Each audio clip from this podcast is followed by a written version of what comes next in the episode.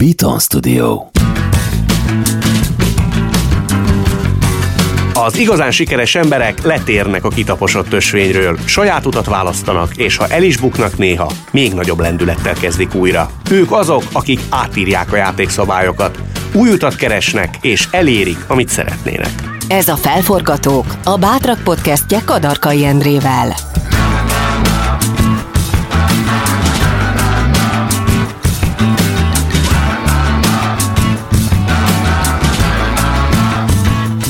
Felforgatók Podcast olyan magyarok történetét meséli el, akik mertek szembe menni az árral, és sikerre vittek valamit, amiben hittek.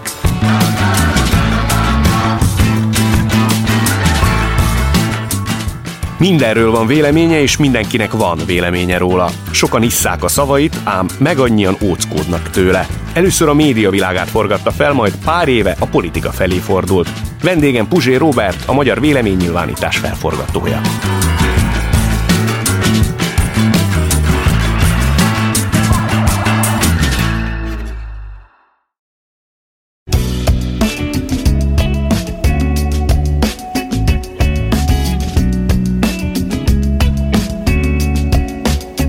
Jól gondolom, hogy tulajdonképpen a magyar médiában kvázi a rozsarú szerepét, azt te töltöd be először Magyarországon? Voltak erre vonatkozó kísérletek, inkább formai sem, mint tartalmi igényel. Úgy gondolom, hogy a Csernus Imre, úgy gondolom, hogy a Havas Henrik az hasonló habitussal lépett fel. Én nem gondolom, hogy az a fajta tartalom, vagy az a fajta különbség, minőségi különbség a média szereplők mezőnye és a Havas Henrik vagy a Csernus Imre között meg lett volna. De az biztos, hogy ők már azzal az igényel léptek fel a nyilvános térben, hogy őket nem kell szeretni. Őket ö, elég tisztelni, meg adni a véleményükre. Ők azzal beérik. Ami egyébként egy nagyon különleges, ö, sajátos viszonyulás, mert a magyar nyilvánosságban mindenki az ellenkezőjében utazik. Hát mindenki elftelenül tetszeni vágyik. Benned mindenki... ilyen sose volt? Nem. Nem, nem, nem, ilyen nem volt. Olyan, olyan se, hogy olvastál, hallottál valamilyen kritikát, és úgy szíven ütett volna, és azt mondtad, hogy a büdös életben ez, ez az emberet nagyon nem kedvel engem, és történetesen nem tettem érte, hogy ez az utálata megjelenjen. Mm, nyilván van ilyen, de én ez, ezek én inkább kommenteket olvastam, ilyeneket. De mm, mindenkinek megvan a joga ahhoz, hogy véleményt nyilvánítson bármiről. Az igazság az, hogy mi, mielőtt én bekerültem volna a nyilvános mm, térbe, mondjuk, hogy média szerepelni kezdtem volna, nagyjából 30 évesen kezdtem, ezt 2004-ben, akkorra én nekem már herótom volt a közszereplők smúzolásától, attól, ahogyan körben nyalják egymást. Addigra én már kiütéseket kaptam attól, ahogyan folyamatosan puncsolnak egymásnak, és egymás ö, hitelesítése zajlik, teljesen elvtelenül, kifejezetten a viszonzás reményében. Tehát én azért hitelesítelek téged, és ismerlek el téged fontos közszereplőnek, meg szórakoztatónak, meg bölcsnek, vagy akármi egyébnek, mert abban bízom, hogy te majd visszaminősítesz engem hasonlóan jó jelzőkkel, és akkor így kölcsönösen kitapossuk egymásnak a nyilvánosságban azt a teret, amiben az életünk végéig bitorolni akarjuk a, a, a közösség figyelmét. Ehhez képest a, a kritikának, a nyers és kendőzetlen véleménynek meg semmilyen terep nem jutott a, nyilvánosságban. Nyilvánvalóan azért nem, mert mindenki bizonytalan volt a saját alkalmasságát illetően. És ha valaki bizonytalan saját alkalmasságát illetően, akkor az nem fog elkezdeni ö, kritizálni másokat, mert még a végén kiesik a pixisből. Senki nem akart kiesni a pixisből. A, aki megvetette a lábát a nyilvános térben, az tíz körömmel kapaszkodott abba a székbe, amire leülhetett, ő azt nem adja át soha senkinek. És akkor természetesen mindenkit hitelesít, aki úgy hozzá hasonló széken ül, mert elvárja, hogy viszont hitelesítsék. A, a, a helyzet az, hogy a, a Csernus Imrében, meg a Havas Henrikben, és ezt úgy mondom, hogy tartalmilag nagyon nem tudok azonosulni, nem győzöm hangsúlyozni, nagyon nem azonosulok azzal, amit folytatnak a nyilvánosságban, de azt el kell ismerni, hogy bennük nem volt ilyen jellegű önbizalomhiány. Ők nem érezték azt, hogy mindenkivel smúzolniuk kell, csak azért, hogy megőrizzék a helyüket, ők betonbiztosnak érezték a nyilvánosságban a helyüket, és ennek az önbizalmával eltöltekezve merészeltek adott esetben durvák, kendőzetlenek, kemények, frontálisak lenni, és, és, és már az ő szerepük kapcsán is érződött, hogy ez egy, ez egy hiány a magyar nyilvánosságban. Tehát, hogy ezt, ezt, ezt, a, ezt a szerepet, ezt nem nagyon akarja betölteni senki. Te miért akarod? Hát mert én ilyen vagyok, azért. Azért. Én nem, én nem, én nem a szerepet akarom, én egyszerűen csak, csak ezt a viszonyulást, ezt a, ezt a minőségű megmondást tudom gyakorolni. Ez nyilvánvalóan nem csak az én pszichoanalízisemből következik. Tehát nyilvánvalóan nem arról van szó, hogy, hogy ennek ne lenne köze a magyar köznyilvánossághoz. Nyilván arról, arról van szó, hogy nagyon sokat idegeskedtem az évtizedek folyamán a közszereplők alkalmatlansága miatt, és a közszereplőknek a tartalmatlansága miatt. És így aztán, amikor lehetőségem nyílt nagyobb nyilvánosság előtt beszélni, nekem semmi más szempontom nem volt, mint hogy ennek az ellenszérumát magamban kifejlesztem, és magamból a nyilvánosságba olcsam. Ki ne... kellett fejleszteni? Hát igen, de ezt a, ebben azért ha, hatékony segítséget kaptam Friderikus Sándortól, meg, meg, meg Hajdú Pétertől és társaiktól, tehát mindazon, mindazoktól a nyilvános szereplőktől, akiknek a szerepével kapcsolatban bennem volt egy nagyon súlyos ellenérzés. És igen, úgy gondolom, hogy ez a nyilvánosság, ez rászorul az alternatív közlésre. Azt mondtad, hogy Havasnak és Sernusnak megvolt ez a fajta önbizalma. Uh-huh. A tiéd miből táplálkozott? Mondjuk a kezdet-kezdetén. Az igazság az, hogy én ezt a kritizálást már sokkal előbb elkezdtem. Csak úgy a tévé előtt meg a sörös korsó mellett. Meg a, tehát, hogy ez, ez már akkor zajlott, és én, én bennem ott volt ez a rengeteg elfolytott energia, ami feszítette a melkasomat, és ami, ami, ami amikor lehetőséget kaptam, meg mikrofont kaptam, meg kamerák keresztüzébe kerültem, akkor ez felszakadt belőlem, mert, mert akkorra már meg kell, hogy képződjön az alternatívája ennek a semmit mondásnak, ennek, a, ennek az egymással való folyamatos elftelen és tartalmatlan smúzolásnak egyszerűen kell, hogy jöjjön valaki, aki a tévénéző alapvető ingerültségét a média elittel szemben kifejezni tudja, vagy kifejezni merészeli. Mert az volt az érzésem, hogy a nézőnek, a jobb ízlésű nézőnek, hogy úgy mondom, hogy az értelmiségnek a hangja a médiatérben elveszett. Me- megkérdezték uh, például Vitrai Tamást, hogy mi a véleménye a mostani tévézésről. És természetesen azt a választ várták, hogy hát azért a mi időnkben, a mi habitusunkkal, azzal a azzal a mennyiségű idővel, türelemmel, igényel, amivel például a, a Vitrai Tamás beszélgetett a Talk Show vagy a Terefere című műsorokban, amiknek akkor nem volt alternatívája, de hát az annak a kornak az volt a Friderikus sója. Ezeket a, a beszélgetéseket, ezeket az igényű beszélgetéseket ma már nem lehet lefolytatni a médiában. Mindenki azt várta, hogy Vitrai Tamás mond egy ítéletet, még ha egy szelíd ítéletet a maga habitusában, de mond egy ítéletet erről. És a Vitrai Tamás az ellenkezőjét mondta. Azt mondta, hogy nagyon tehetségesek, nagyon alkalmasak, nagyon, nagyon, nagyon jók. De ez korszerű, ez menő. És miről fogalmazott? az RTR-ről, a TV2-ről, a Viaszatról, ezekről a reality showkról, mindarról, amiről a Vitrai Tamásnak nem lenne szabad, hogy ez legyen a véleménye, vagy ha ez a véleménye, akkor ő vajon miért valami egészen más csinálta maga idejében? Miért nem lehetett, miért nem lehet erről arra, vagy arról erre ráismerni?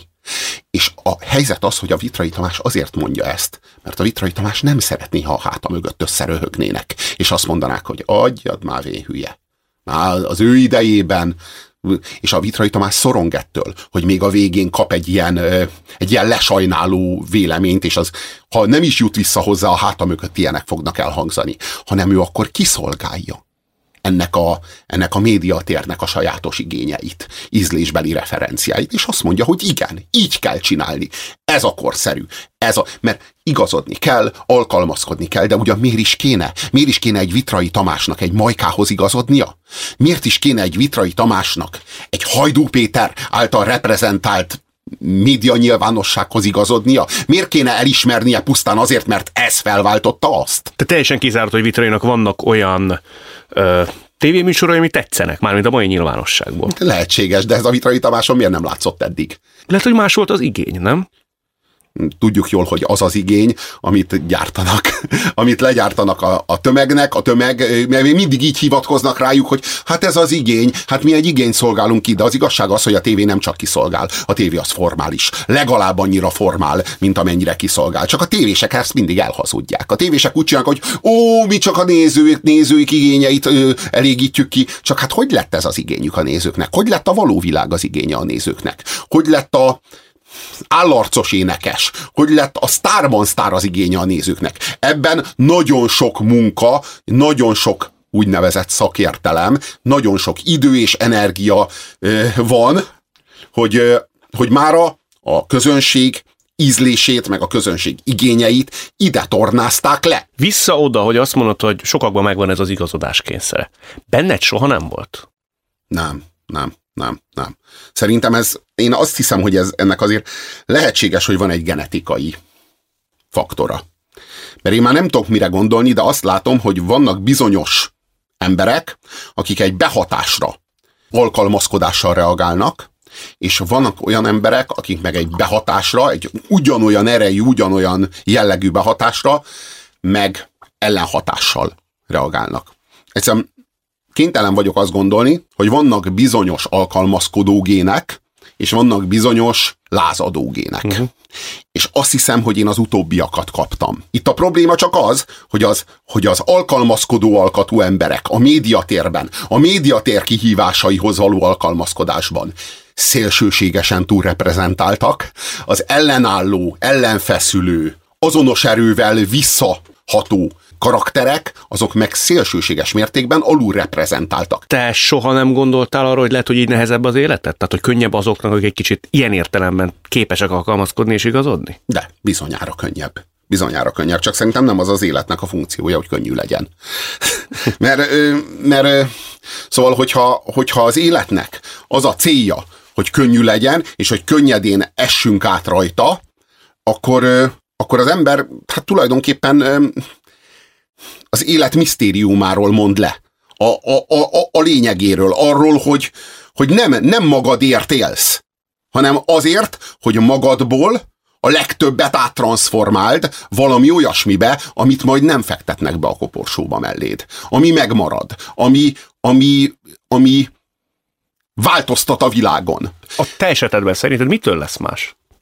Hát már attól a referenciától, amit, amit létrehoztam már attól a, attól a viszonyulástól, már attól a szereptől, amit létrehoztam. És hogyha én ezt a szerepet, ezt vonzóvá tudom tenni, hogyha én ezt a szerepet, meg ezt a, ezt a viszonyulást a közös kultúránkhoz, meg a politikához, meg a közszereplőkhöz, meg a médiához, én ezt referenciává tudom tenni, hogyha rock and roll tudom tenni, akkor ha majd befektetnek a koporsóba, marad itt egy, egy, egy be nem töltött űr. És azt, a, azt majd valaki betölti. És akkor már is sikerült létrehozni egy olyan, egy olyan helyi értéket a közös kulturális térben, ami én előttem nem létezett. Hogyha én azt látom, hogy egyre többen kezdenek el Puzsér módjára beszélni, Puzsér módjára médiát gyártani, Puzsér módjára kommunikálni, akkor én azt egy nagy megerősítésnek érzem, és azt érzem, hogy ez a legnagyobb siker, amit elérhettem, ezt a szerepet vonzóvá tudtam tenni, és hogyha ez, ez, ez valóban vonzó lesz, akkor adott esetben is, hogyha azt érzem, hogy ez már nélkülem is elkaristol ez a szerep, akkor adott esetben akár válthatok is, és hátrébb léphetek egyet, vagy kettőt, mert már nem rajtam múlik, hogy ez a, hogy ez a, ez a viszonyulás ez létezik a nyilvános térben, vagy sem.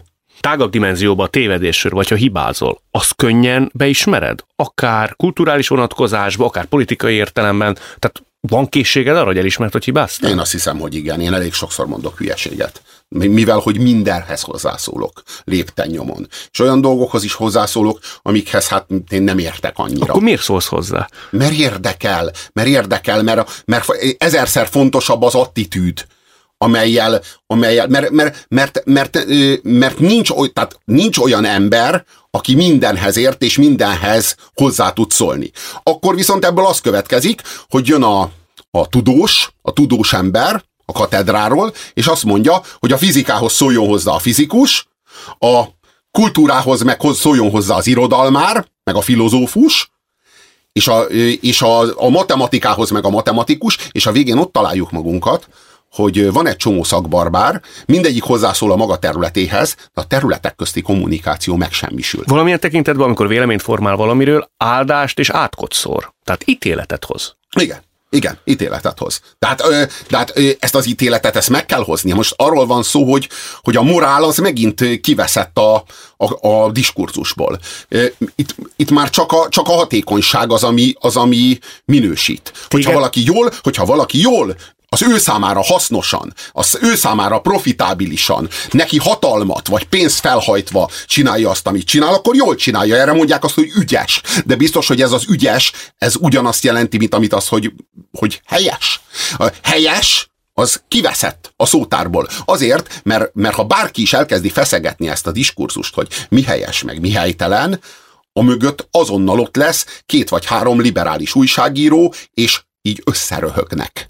És e, mindenki elkezdett görcsösen félni attól, hogy úristen, itt van mögöttem két, nem tény, 444-es, meg egy HVG-s újságíró, ezek, ezek már azon röhögnek, hogy én itt moralizálok. Mire föl moralizálok? Mondjuk ez 2010 óta egy kicsit változott, megjött az érzékük, amióta Orbán Viktor országlása zajlik, megjött az érzékük a moralizáláshoz. Érdekes módon, de amíg, amíg, a, amíg az ország az nagyjából az ő hitbizományuk volt, a balliberális világ hitbizománya volt, addig nem, nem, addig a moralizálás az egy ilyen szó volt. Mire, mire föl moralizálsz? Most persze már a, a fidesznyikek azok, akik ezzel érvelnek, hogy nem moralizálj, de hogy mi, mióta szó ez, hogy moralizálni, és most már ez olyan mértékben, hogy Vitrai Tamás meg se próbálja, meg se próbál minőséget vagy, vagy, vagy kulturális nívót számon kérni a médián, hiszen a médiának az a funkciója, hogy reklámidőt értékesítsen. Sokan nézik, nézik, sok reklámidőt értékesít, befolyik a pénz, az jó média, Vitrai Tamás szerint. Vitrai Tamásnak már nincsen önbizalma ahhoz, hogy a saját kulturális referenciáit érvényesítse,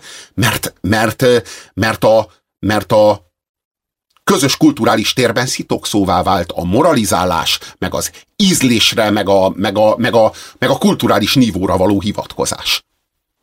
Az például mérlegelet, hogy kibe mit okoz egy-egy mondatot, egy-egy ítéletet? Tehát, hogy megsértődik-e valaki? Mm. Hát meg tud sértődni, de könyörgöm. Én olyat nem kritizálok, aki nem tolakodott a kulturális térbe a saját hitványságával, vagy a saját rossz minőségű produkciójával. Tehát most azért, mert valaki lement a boltba tejért, és rohadt igénytelenül nézett ki, én senkit nem fogok a tollam hegyére tűzni. Én, én, én a kulturális térben igen, betöltök egy ilyen rossz sarú szerepet, de akkor mondhatod úgy is, hogy betöltök egy ilyen őrkutya szerepet, uh-huh. vagy kulturális csendőr szerepet, sokféleképpen lehet. És voltak itt nagyon megbüntettél aránytalanul? Nem. Nem? Nem, nem, nem, nem, nem. Azért ezek nem röpködnek olyan alacsonyan, ezek a Hajdú Péter elleni harcéve. A helyzet az, hogy, hogy ő a kulturális termékért felel, amit a nyilvánosságba tol én nekem a kulturális termékkel van dolgom, amivel ő fertőzte a nyilvánosságot. Hogyha még csak kulturális termék sincs, mint mondjuk a Varga Viktor esetében. Hogy már nincs kulturális termék, csak Varga Viktor, aki minden második nap hitványkodik valamit, hogy bekerüljön a, a, a bulvár médiába, ott nem tudom a kulturális terméket minősíteni, ott maga Varga Viktor a kulturális termék, vagy hát a kulturális termék hiánya maga Varga Viktor, azt hiszem, hogy így pontos, Ebben az esetben kénytelen vagyok a Varga Viktort minősíteni. A Varga Viktornak már lenne egy dala, ami, amit minősíthetnék helyette. Vagy lenne egy szobra, vagy lenne bármi azon kívül, hogy lesmárolja a Monalizát, vagy leszopja az ajtókilincset, Jézusnak öltözve, ha lenne bármi, akkor készen állnék azt minősíteni annak megfelelően, ami aztán vagy átégne a Varga Viktorra, vagy nem, de hogy én, nekem nem az a felelősségem, hogy itt senki ne égjen meg. Nekem az a felelősségem, hogy égjen porig mindaz, aminek a nyilvánosságban nincs helye. És, a, és hogyha meg, hogyha meg hamisan ítélkezem, hogyha igazságtalan vagyok, ugyan mi véd engem attól, hogy az meg én rám égjen vissza? Ugyan mi véd engem attól? Volt, hogy visszaégett? Nem. Nem emlékszem. Most én ezt ilyet, bocs, de ilyet nem tudok felidézni. Hát most a, uh-huh. a Hooligans-t ö, minősíteni, a Hooligans királylány című számát minősíteni, nagy biztonsággal merészelem.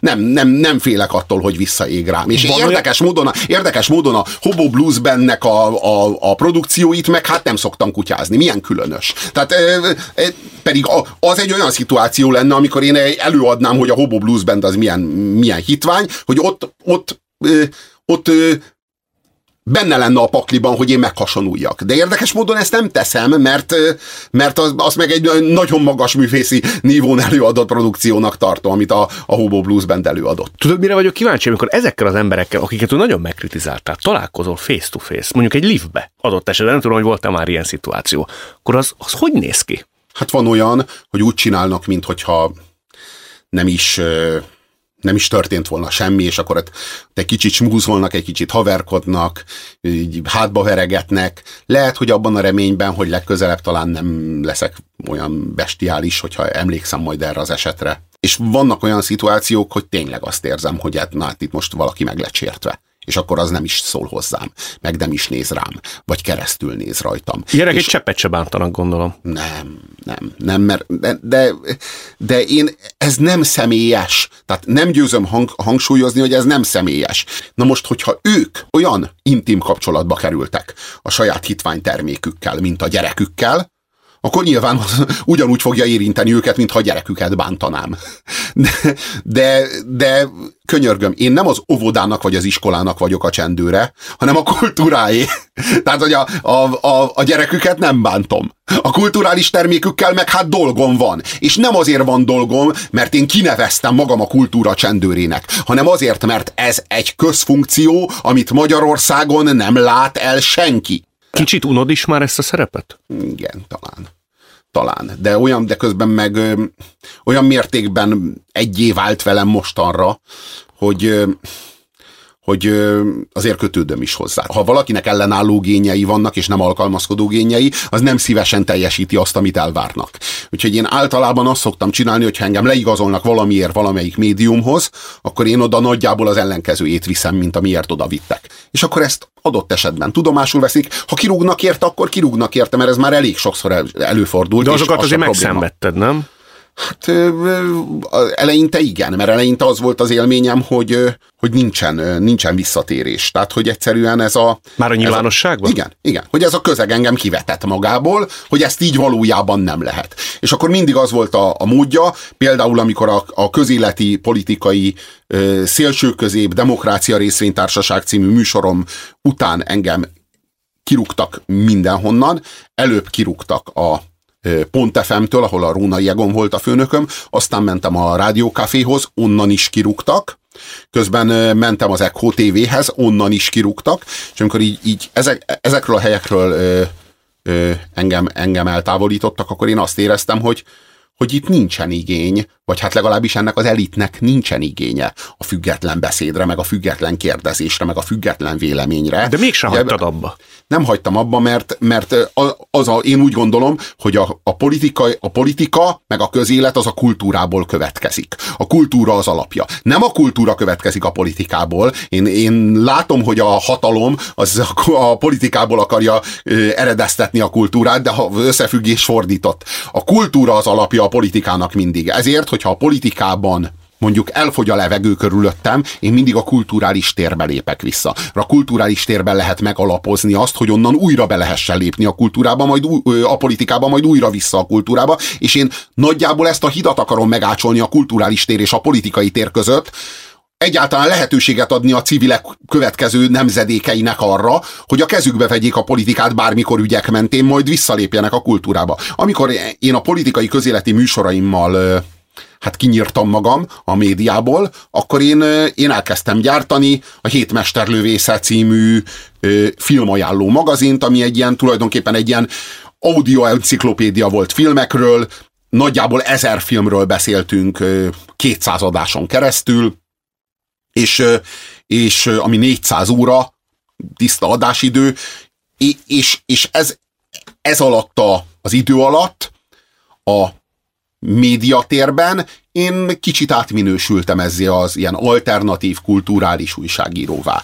És már be, bemertek emelni a mainstreambe. Ez volt a csillagszületik. Igen, ekkor volt a csillagszületik. És amikor, amikor visszalettem emelve a mainstreambe, és tulajdonképpen megkaptam a, a tömegmédiának a támogatását és a hátszelét, abban a pillanatban visszatérhettem a politikai újságíráshoz, visszatérhettem a politikai megmondáshoz, mert hát hogy mondjam, szabadkártyát kaptam hozzá, legiti, legitim lettem, szabad volt hallgatni a véleményemre, mert valamiért ebben az országban a kulturális legitimitást valamiért a szórakoztató mainstream osztja. Ehhez persze hozzátartozik az, hogy ők diszponálnak a nyilvánosság fölött, tehát a, az élet és irodalom szerkesztőségének nincsen kompetenciája ilyen döntést meghozni, mert ő nem a nyilvánosság fölött diszponál, hanem legfeljebb a saját olvasóinak a, a, a nyilvánossága fölött. Most a HVG-nek, vagy a, vagy a népszavának már nincsen, nincsen jogosultsága eldönteni, hogy ki, ki bitorolhatja a nyilvánosságot, és ki nem. Ezek, a, az, ezek tulajdonképpen az értelmiség marginalizálódásával párhuzamosan szorultak a pályán kívülre. Ahogy így hallgatlak, azért te nagyon tudatosan gondozod ezt a brandet. Nekem úgy tűnik. Igen. Igen. Igen. Igen. Figyelsz, tudod, mihez adod a neved, mihez nem. Nagyjából egészében látod is magad előtt mondjuk rövid és középtávon, hogy ki akar lenni. Puzsér Robert? Ahhoz képest, ami most. Hát, én, én, én most már ezt a, ezt a Puzsér Robertséget, vagy ezt a Puzsér Robert közképet, ezt most már én inkább mélyíteni akarom, és nem szélesíteni. Át akarom tematizálni a puzsérságot annak a, a mentén, ami szerintem az igazán fontos. Na várjál, de ez nem egy valamilyen szintű alkó a nyilvánossággal? Magyarul te megadod a nyilvánosságnak azt a lehetőséget, hogy Berki Krisztiánnal foglalkozz, hogy amikor majd megvan az a fajta bázisod, az a fajta ismertséged, akkor már kedved szerint a saját intellektuális muníciódnak megfelelően kezdj el olyan dolgokkal foglalkozni, ami már neked fontos. Igen, de én azért ezt párhuzamosan csinálom. Tehát ez itt különböző brendek között ez megoszlik. Hogyha én a, én a jazzy rádióban rádióztam korábban, most a Spirit FM rádióban rádiózok. Ott azért inkább kommersz témákról van szó. De ha mondjuk az apu azért iszik, mert te sírsz rendezvény sorozatonban ö, adom elő magam, azokat a referenciákat én alakítottam ki. Tehát ott, ami apu rendezvény nem volt én előttem meg a fam előtt, tehát ott nem kellett alkalmazkodni semmilyen elváráshoz, semmilyen kereskedelmi normához, ezért aztán ott mi szabadon olyan módon kocsma filozofálunk, meg olyan módon vegyítjük a katedrát a kocsmapulttal, ahogyan az szerintünk jó és erős és érdekes és érdemes, mert, mert a kocsmapult fogyaszthatóvá teszi a katedrának még akár a latin kifejezéseit is, de az egészen biztos, hogyha nincs a csillag születik, hogyha nincs a kereskedelmi mainstream, akkor én gyárthattam volna az apu rendezvényeket, éveken át, ahogy gyártottam már a 2012 előtt is voltak apu rendezvények, egy asztalt ültünk körül. Mert körülbelül annyian voltunk. Volt olyan alkalom, hogy hatan. Volt olyan alkalom, hogy hatan jöttek el. Innen indult az apu. Akkor Én... se gondoltad azt, hogy hát mi a túrónak csinálom én ezt, ha nincs hatósugara? De gondoltam rá, csak, csak mit csinálnék? Tehát, hogyha nem hirdetek aput, akkor is annál az asztalnál ülnék, ott lenne előttem hm. az a sör, ott ülne mellettem a fam, és nagyjából ezekről beszélnénk. Tehát, o, pont ez a lényege annak, ahogyan, ahogyan én a nyilvánosságot kezelem, nem kezelem másképp, mint hogyha nem, ne, nem is lenne nyilvános. Nagyjából úgy beszélek nyilvánosan, ahogy amúgy is beszélek. Szerintem ez az, ami leginkább hiányzik a nyilvánosságból. Neked volt olyan, hogy egy picit másnak mutattad magad, mint amilyen valójában vagy? A média térről beszélek. Hát ö, nem. Nem, olyan nem. Olyan nem volt. De olyan volt, hogy, hogy azt éreztem, hogy egy téma most annyira érzékeny, hogy nagyon óvatosan kell ehhez most hozzányúlni. Mondasz is egy példát? Hát amikor a MeToo be, begyűrűzött. Uh-huh. Vagy amikor a járvány begyűrűzött. És volt ez a karantén hisztéria, Ahogyan a MeToo hisztéria. És akkor nekem volt egy eléggé erős, eléggé sarkos véleményem. Annak idején úgy a MeToo-ról, meg a, a Sárosdi Lilla Marton László ügyről, mint a, a karantén hisztériáról. Mondjál nekem még légy szíves, szerinted mi a legnagyobb félreértés veled kapcsolatban? Ez a, ez a megkeseredett ember.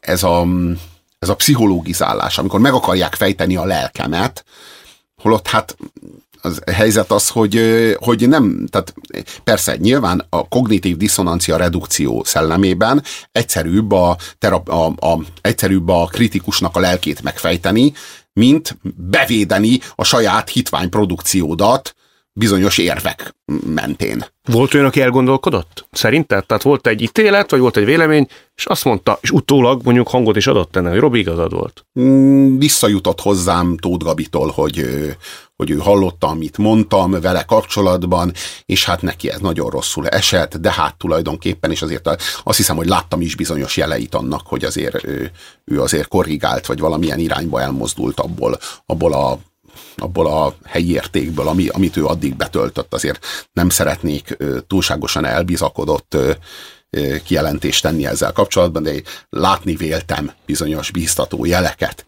Ugyanakkor azt mondod, hogy azt gondolják rólad, hogy nem tudsz örülni semminek. Minek tudsz örülni? Mi a te mondjuk hétköznapi örömforrásod általában? Ha csak oszlassunk el, akkor egy ilyen félreértés, ha már ezt a toposzt említetted. Ö, Hát én, én, én szenvedélyesen rajongok a kultúráért. A zenéért, a filmekért, sorozatokért, szenvedélyesen rajongok a barátaimért, az emberi kapcsolataimért. Én, nekem a velük töltött idő. Az nagyon-nagyon értékes. Én, én, egy, én, egy, én egy csomó olyan dolgot, és én egyébként imádok médiatartalmat gyártani. Imádom fejleszteni a saját felületeimet. Mm, imádok kommunikálni. Én a beszédben elveszni, azt, az, az nekem egy flow. Tehát én egy, én egy csomó mindenben találok az életemben örömet, úgy gondolom. De, de, ha, de ha semmiben, ha semmiben nem találok ha nem tudok örülni semminek. Az egész életem keserűség. Egyetlen összefüggő keserűség. Akkor a huligánz talán jó lesz, attól az irigy hónaj mirigy talán nívós szórakoztatás lesz? Hasonló nívójú lesz, mint a Monty Python repülő cirkusza? Csak azért, mert férfiak nőnek öltözve bohóckodnak benne? Ez két témakör. Csak a két témakörnek igazából semmi köze nincs is egymáshoz ők, akik nem akarnak elszámolni a hitványságukkal.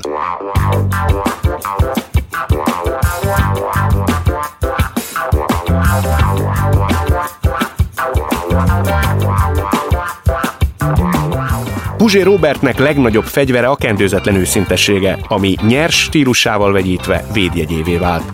Számomra pedig pont ezt teszi őt egy vérbeli felforgatóvá.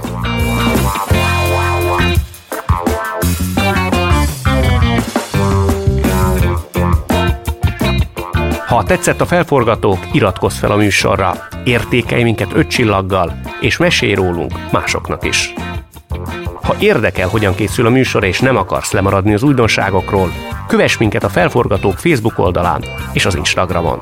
A műsor szerkesztője Regényi Eszter és Zsille Sára, a felvétel vezető Dósa Márton, a zenei és utómunka szerkesztő Szücs Dániel, a gyártásvezető Gröger Dia, a kreatív producer Román Balázs, a producer pedig Hampuk Richard volt. Kadarka Jendre vagyok, legyetek felforgatók, ti is!